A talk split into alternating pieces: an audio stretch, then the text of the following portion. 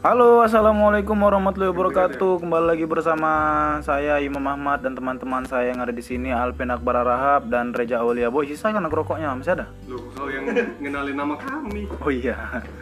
Jadi kami ini tinggal di Kota Tebing Tinggi, tepatnya di Sumatera Utara. Kayaknya orang-orang nggak butuh itu lah, Bang. Oh iya.